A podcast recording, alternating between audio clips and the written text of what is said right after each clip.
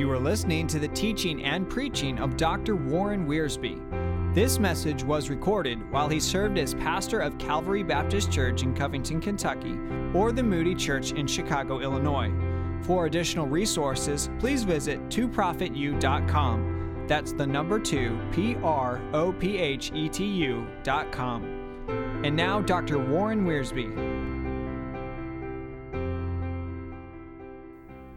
Verses 15 through 19. And the seventh angel sounded, and there were great voices in heaven saying, The kingdom of this world is become the kingdom of our Lord and of his Christ, and he shall reign forever and ever. And the four and twenty elders who sat before God on their thrones fell upon their faces and worshipped God, saying, We give thee thanks, O Lord God Almighty, who art and wast and art to come, because thou hast taken to thee thy great power and hast reigned. And the nations were angry and thy wrath is come, and the time of the dead that they should be judged, and that thou shouldest give reward unto thy servants the prophets, and to the saints, and to them that fear thy name, small and great, and shouldest destroy them who destroy the earth. And the temple of God was opened in heaven and there was seen in his temple the ark of his covenant. And there were lightnings and voices and thunderings and an earthquake and great hail. Indeed, he shall reign forever and ever.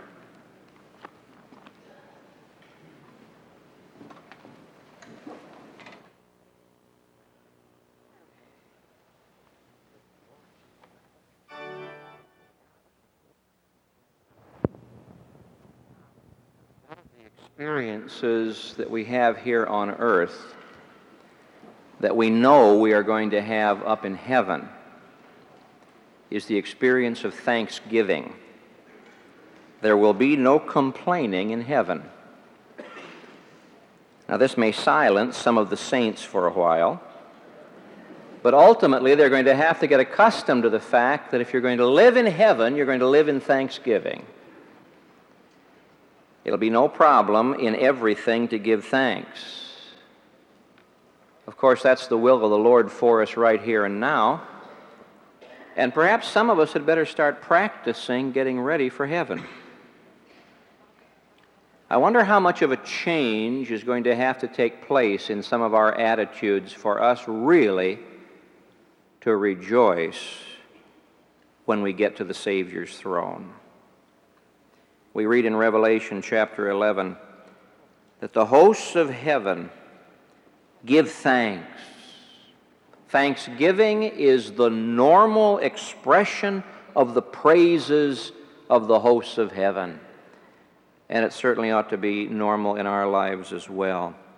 I think that you and I might learn something from this wonderful Thanksgiving section here in Revelation 11, beginning at verse 15. The Apostle John has been listening to the great praises of heaven. Back in chapter 4, he heard them praising the Creator. For thou didst make all things, and for thy pleasure they are, and they were created. In chapter 5, the Apostle John heard that magnificent praising of the Lamb. Worthy is the Lamb that was slain and now, here in chapter 11, John is privileged, and we with him, to hear the praises of the hosts of heaven praising not the Creator, not the Redeemer, but the King. We give thee thanks, O Lord God Almighty, because thou hast taken to thyself thy great power, and thou hast begun to reign and the name they give to him in verse 15. our Lord, his Christ, and he shall reign forever and ever. As I read this section and try to hear the hosts of heaven as they're praising God, I ask myself the question why? Why are they thanking Him? What are the blessings that they see that motivate them to praise God? And I think there are at least four of them. And perhaps if you and I considered these four wonderful blessings, it might stir us and excite us to praise the Lord and to give Him thanksgiving. The first blessing that motivates them to praise the Lord and thank Him is in verse 15 and verse 17. The blessing that Jesus Christ reigns supremely.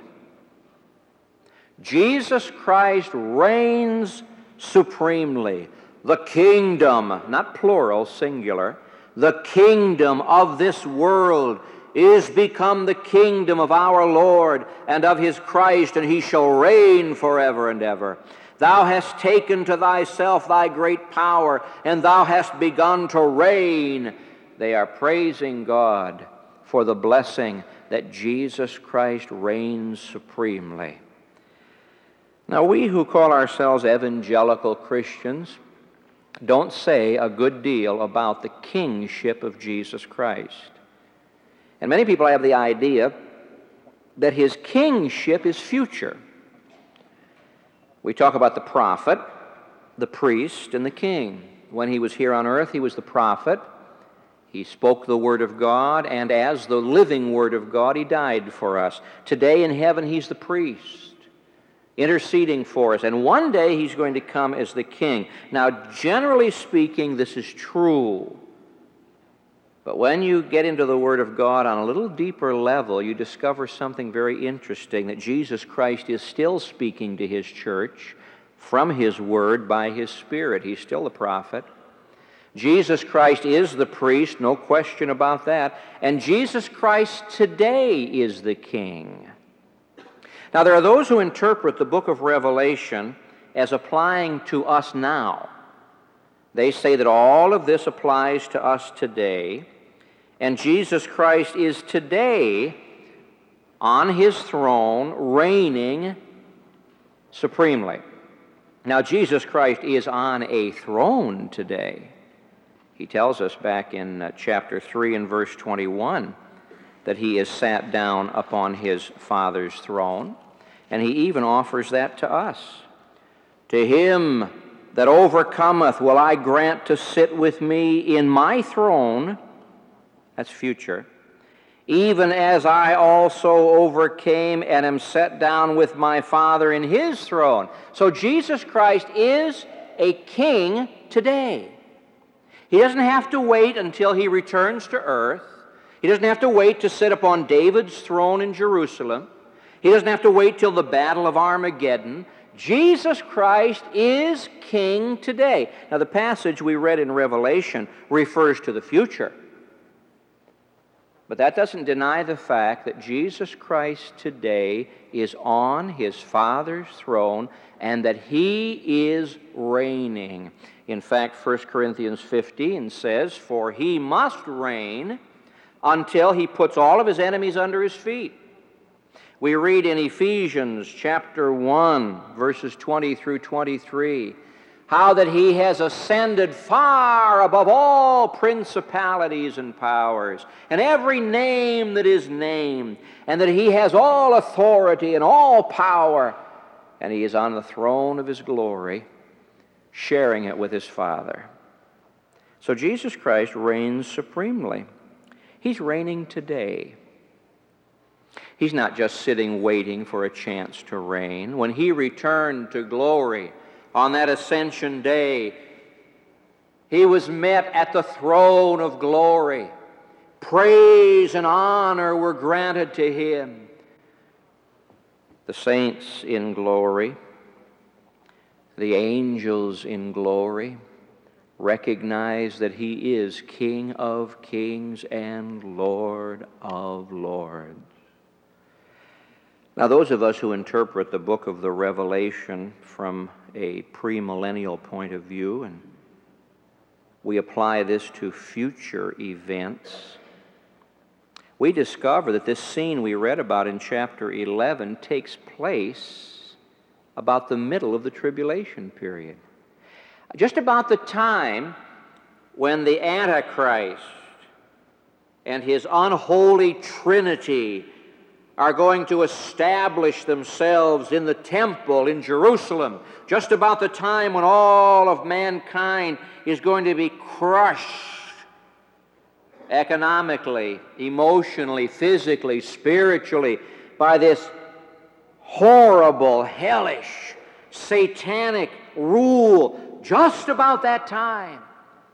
The hosts of heaven are saying, He, Jesus, is King of kings and Lord of lords. You know what that says to me?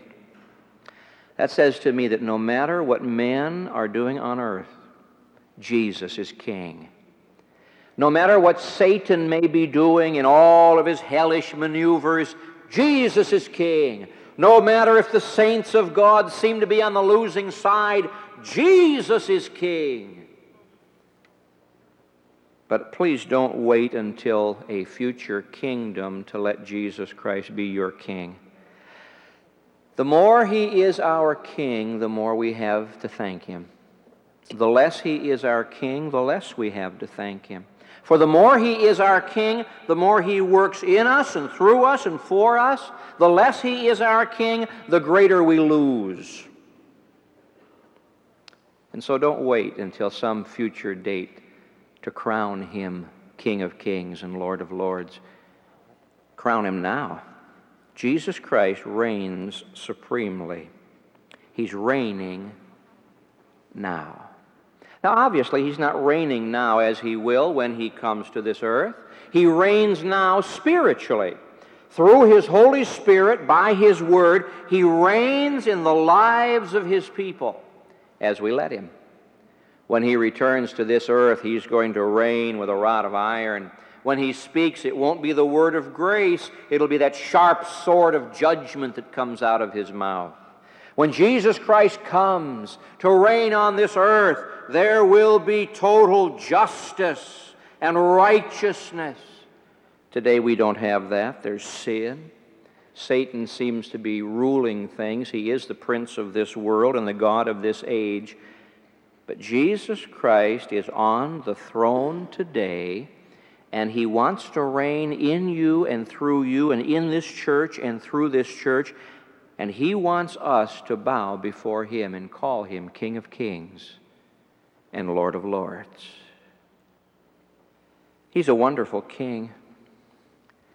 I read in the book of Hebrews that he is a king and a priest. He is Melchizedek, king of righteousness. When he reigns over your life, there's righteousness. Someone listening to me right now has to confess I'm having an awful time with some sin. I don't know what the sin is. It's none of my business, but you know what it is. Someone here is fighting a tremendous battle against some particular sin. And Jesus Christ says, I'm the King of righteousness. If you'll receive me as your Savior and let me reign in your life through my word, by my Spirit, as your King, your Lord, we can get victory over that sin. He won't do it instead of you, He will do it with you. Romans 5:17 Paul says we reign in life through Jesus Christ. We Christians have been made a kingdom of priests. Just as he is the priest king, so we are a kingdom of priests. And as Jesus Christ rules in our lives, he gives victory. He's the king of righteousness. He's also the king of peace. There's no peace without righteousness because the effect of righteousness is peace. There is no peace, saith my Lord, to the wicked. And when there is righteousness, then there's peace. He is first of all the King of righteousness, and by his death on the cross, he brought about righteousness. Now he's the King of peace. That righteousness comes into our lives and gives us peace. It's a marvelous thing to have peace. I'm talking with someone right now who doesn't have peace. And you've tried pills, and you've tried bottles, and you've tried all sorts of things, and you don't have any peace. Occasionally you get some sleep, but you don't have any peace. And I say to you, you've got to find a king who will give you peace, and Jesus Christ is that King of Kings. He's the King of peace. And he does give peace. Why? The night just before he was going to be arrested and bullied and beaten and crucified, he says to his timid, frightened, shaking disciples, My peace I give unto you. Can you imagine that? Can you imagine these men looking at him? And they say, But Lord, peace. How can you have any peace? You're going to go out to be crucified. I have perfect peace. I'm doing my Father's will, and my peace I give unto you, not as the world gives, give I unto you. Let not your heart be troubled, neither let it be afraid. Peace I leave with you. That's a wonderful thing to have a king of peace. There are kings in this world today, there are rulers in this world today whose only aim is war. And yet Jesus Christ comes to you and says, I bring you peace. No wonder heaven gives thanks.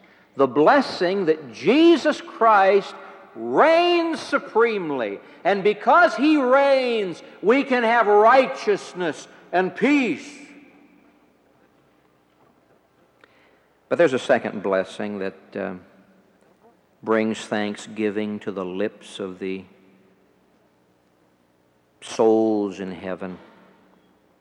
Not only the blessing that Jesus Christ reigns supremely, but the blessing that Jesus Christ judges righteously. Have you ever given thanks for God's judgment? Most people don't. There are many people who say, We're thankful, Father, for salvation, and rightly so. We're thankful for the money and the material things you give us, and rightly so. Thank you for health and strength, rightly so. Thank you for a Bible, thank you for the church. Have you ever bowed your head or even lifted your eyes and said, Oh God, I give thanks because you judge righteously? Most people don't want to talk about judgment, but they do up in heaven.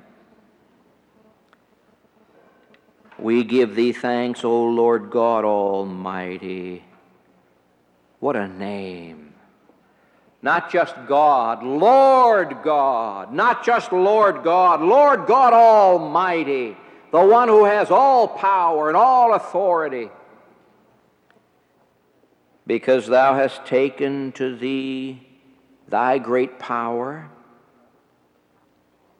and hast begun to reign. What does that mean? God, during this present day, has delegated power and authority, and He's taken His hands off. He's given power and authority to men. He's put the sword in the hands of government. And he said, All right, here's human government. Obey my word and govern righteously. And men don't do it. He has given a certain amount of delegated authority and power to Satan. Why, when Jesus was here on earth, Satan said to him, Look! And Jesus looked, and he saw all of the kingdoms and the nations of the world. He saw all of these great things. And Satan said, I will give all of this power and authority to you because it's been given to me if you'll bow down and worship me. And Jesus said, No. I'm not going to get my kingdom from the devil. I'm going to get my kingdom from my Father. I'm not going to get it by bowing down. I'm going to get it by dying on the cross. And so God has given to man delegated authority and power. God has given to Satan delegated authority and power. And today, for the most part, man and Satan are working together against God. Instead of saying, Oh God, you have given us this authority and this power. Oh Lord, help us. We're just mere men. Help us to govern as we should govern. No, people don't do this. Oh, they pay token respects to God in the courtroom and in the chambers of government, but uh, just, just token respect. And the hosts of heaven say, We give thanks because there's going to come a day when you're going to take your authority and power.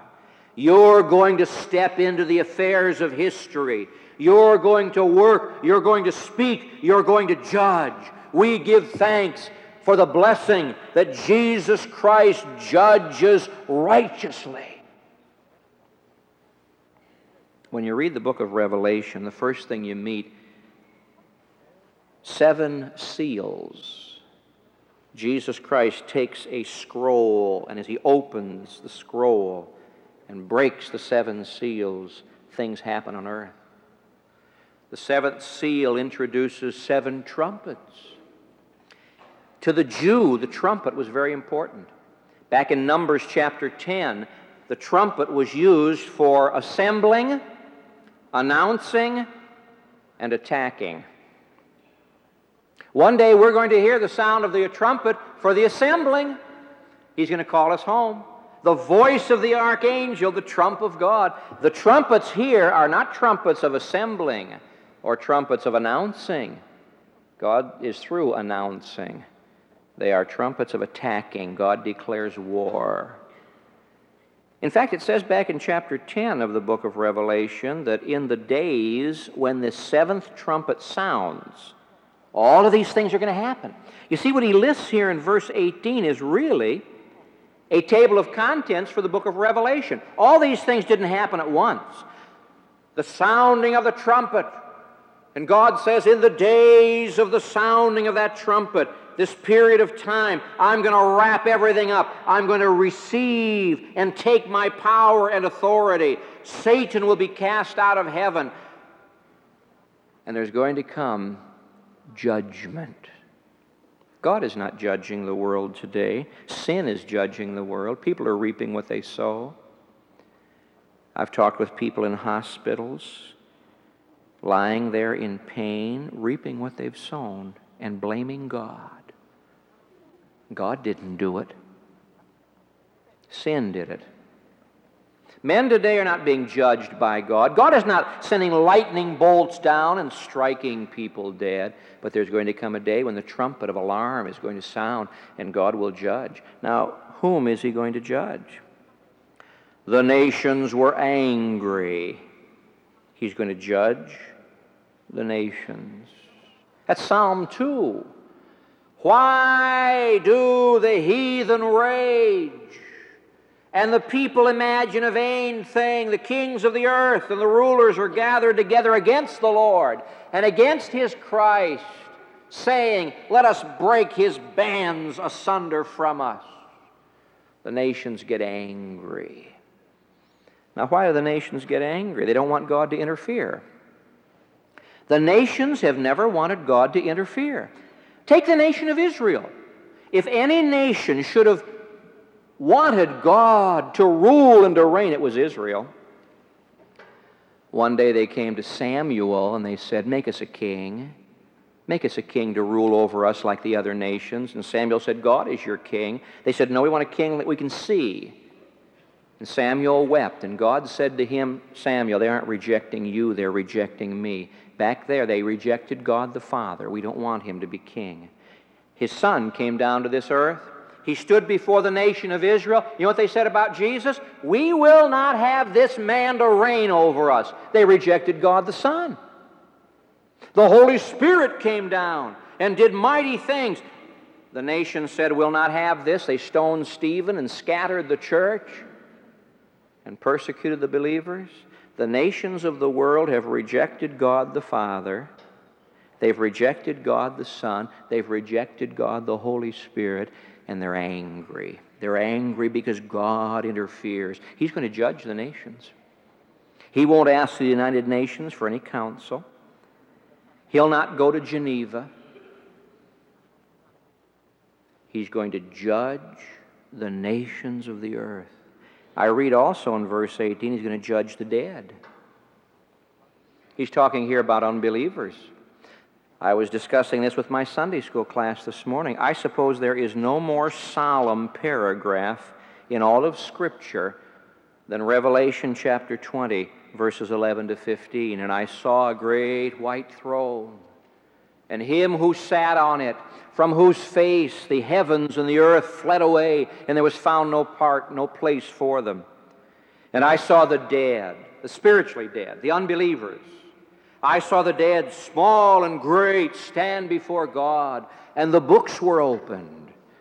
And another book was opened, which is the book of life, and the dead were judged out of those things which were written in the books according to their works. Some folks have the idea that this white throne judgment is a chance for people to get saved. You know, God has a scale and He balances our good works against our bad works, and if we have more good works than bad works, we'll get in. No. No. Verse 15 And whosoever was not found written in the book of life was cast into the lake of fire. How do you get your name in the book of life? By trusting Christ as your Savior. The dead are going to be judged. If you hear my voice right now and you've never trusted Christ, your name is not in the book of life. No matter how many works you may do, it'll never get you into heaven. You see, the great white throne judgment is, uh, is not a trial, it's a judgment. There's a judge, but no jury. There's a prosecution, but no defense. There is a sentence, but no appeal. God is not determining whether or not the dead, the spiritually dead, are going to get into heaven. He knows they aren't. They know they aren't. He's determining their degrees of punishment according to their works. Oh, my friend, if you've never trusted Christ, I warn you, He judges righteously. He will judge the nations and He will judge the dead. And there's an interesting statement added here. He's going to judge them who destroy the earth. I won't go into that. But those who have been exploiting God's creation, those who have been polluting and exploiting God's creation, are facing judgment. We give thanks because Jesus Christ reigns supremely. We give thanks because Jesus Christ judges righteously. And we give thanks because Jesus Christ rewards graciously. He is going to reward his servants. We sing that in one of our gospel songs. When Jesus comes to reward his servants, whether it be noon or night, my dear friend, there's going to be a reward. Many Christians live as though Jesus never died and as though he's never coming again. I'm saved and going to heaven, so what? Oh, dear friend, he's going to judge our works. One of the last things Jesus says in the book of Revelation, chapter 22, verse 12 Behold, I come quickly, and my reward is with me to give to every man according to his works. Our Lord's not going to come empty handed, but some of us may stand before him empty handed. It's a serious thing to be a Christian. It's a serious thing to know that Christ is your Savior because we have the responsibility, yea, the privilege, yea, the blessed obligation of sharing Him with others. It's a serious thing to have money. You'll answer someday for the way you spent it, invested it, or wasted it. It's a serious thing to have time, or talent, or strength. Heaven gives thanks because Jesus Christ rewards graciously. He's going to reward his saints, his servants, the prophets, how they suffered. They put Isaiah on a couple of sawhorses and sawed him in half. They threw Jeremiah down into a well, and it was just like quicksand. He was being swallowed up had the providence of God not rescued him. Daniel was thrown into a lion's den. Paul was thrown into prison. James had his head cut off. Oh, how the servants of God have suffered, but one day they're going to be rewarded. The suffering of this present time is not worthy to be compared with the glory that's going to be revealed. Be faithful.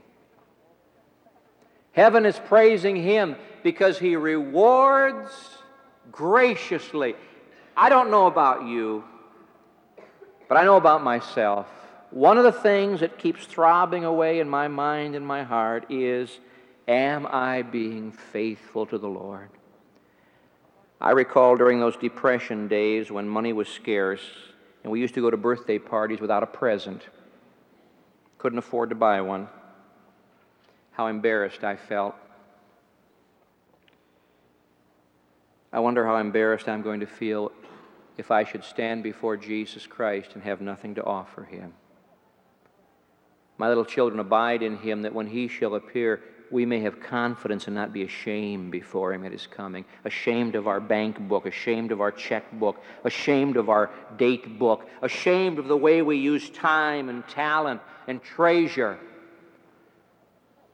Heaven gives praise because Jesus Christ rewards faithfully and graciously. And my friend, if you're faithfully serving Him and men don't appreciate it, you just keep on serving Him. If no one knows about your praying or your giving or your doing, don't worry about it. He knows. Just keep being faithful. Which leads us to our final blessing that elicits the praise and thanksgiving of heaven. Heaven thanks God because Christ reigns supremely. Heaven thanks God because Christ judges righteously. Heaven thanks God because Christ rewards graciously. And heaven thanks God because Christ works and acts faithfully. The last thing in this section the temple of God is open, and there's the Ark of His covenant. You know what the Ark of the covenant meant? God is faithful. God dwelt with his people. That ark was a little box, a little cedar box. And in that ark were the tables of the law. And they carried that ark with them wherever they went. It's called the Ark of the Covenant of God. And as long as they had that ark, God would keep his covenant.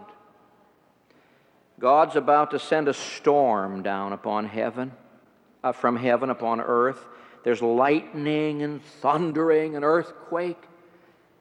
But before the storm comes, God says, Look! And He parts the veil of the temple in heaven. And there's the ark. You know what He's saying? No matter what may happen, I will be faithful. I'll keep my promises. I'll fulfill my covenant. I'm sure that the saints of God look up to heaven and say, Oh God, are you there? Oh God, do you know what we're going through? And God says, I know, I'm going to be faithful. And all of heaven praises God because His ark is there, symbolic of His faithfulness. I'm going to keep my covenant. The storms may come, trials may come, difficulties may come, but I'm going to be faithful to you. That's a good word for us today. I don't know what we're facing as individuals or as a church. Someone may go home from this service and get a telegram or a phone call, and all of a sudden, all of life fall to pieces. And Satan will come and say to you, Uh huh, you faithfully went to church, you, you worshiped God, and this is what he does to you. And God says, Wait a minute, when that storm cuts loose, when you hear the thundering, when you feel the earthquake, when there's lightning, just remember, my covenant still stands. I am faithful. I will not deny myself. That's worth thanking God for. By the way, my friends, have you lately given God thanks because Jesus Christ acts and works faithfully? He is faithful.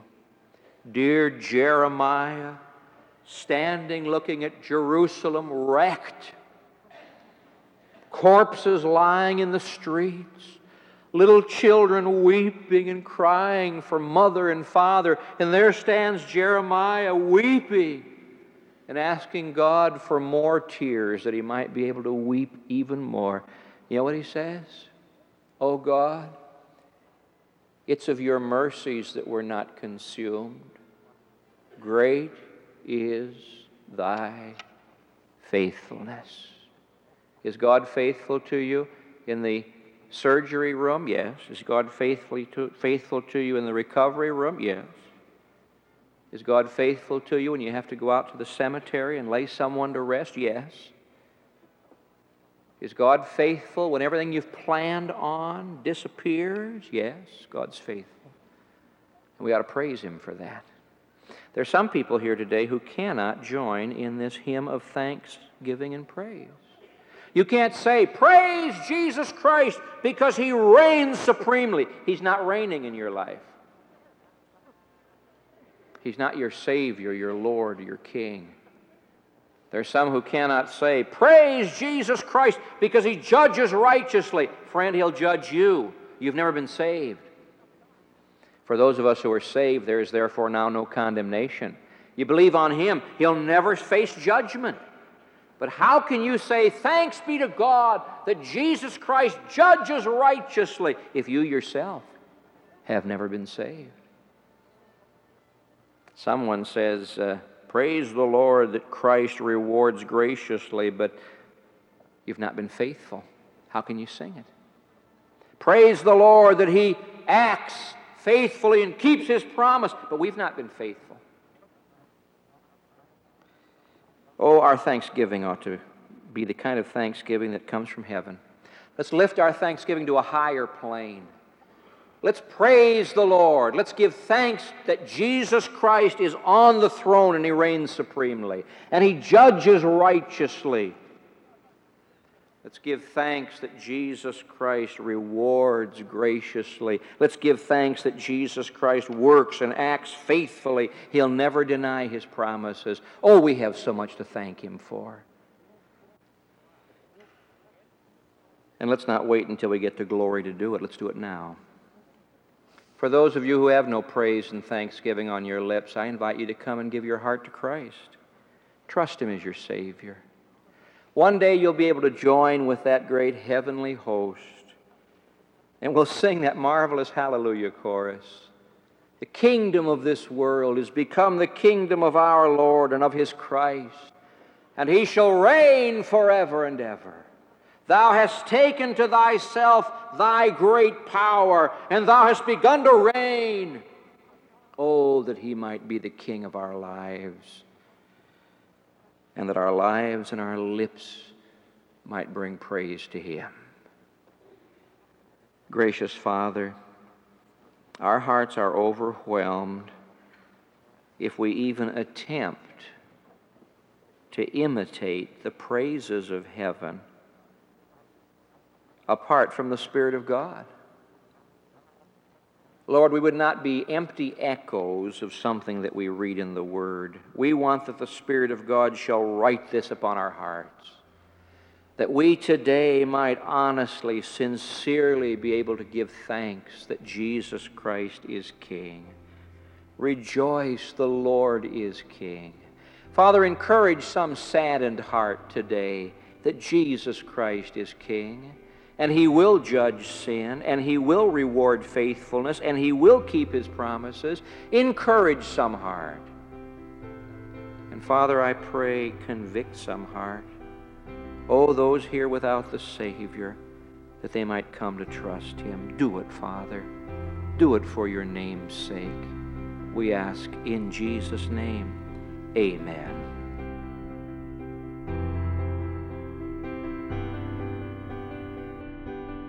All of Dr. Warren Wiersbe's material is owned and managed by ScriptText.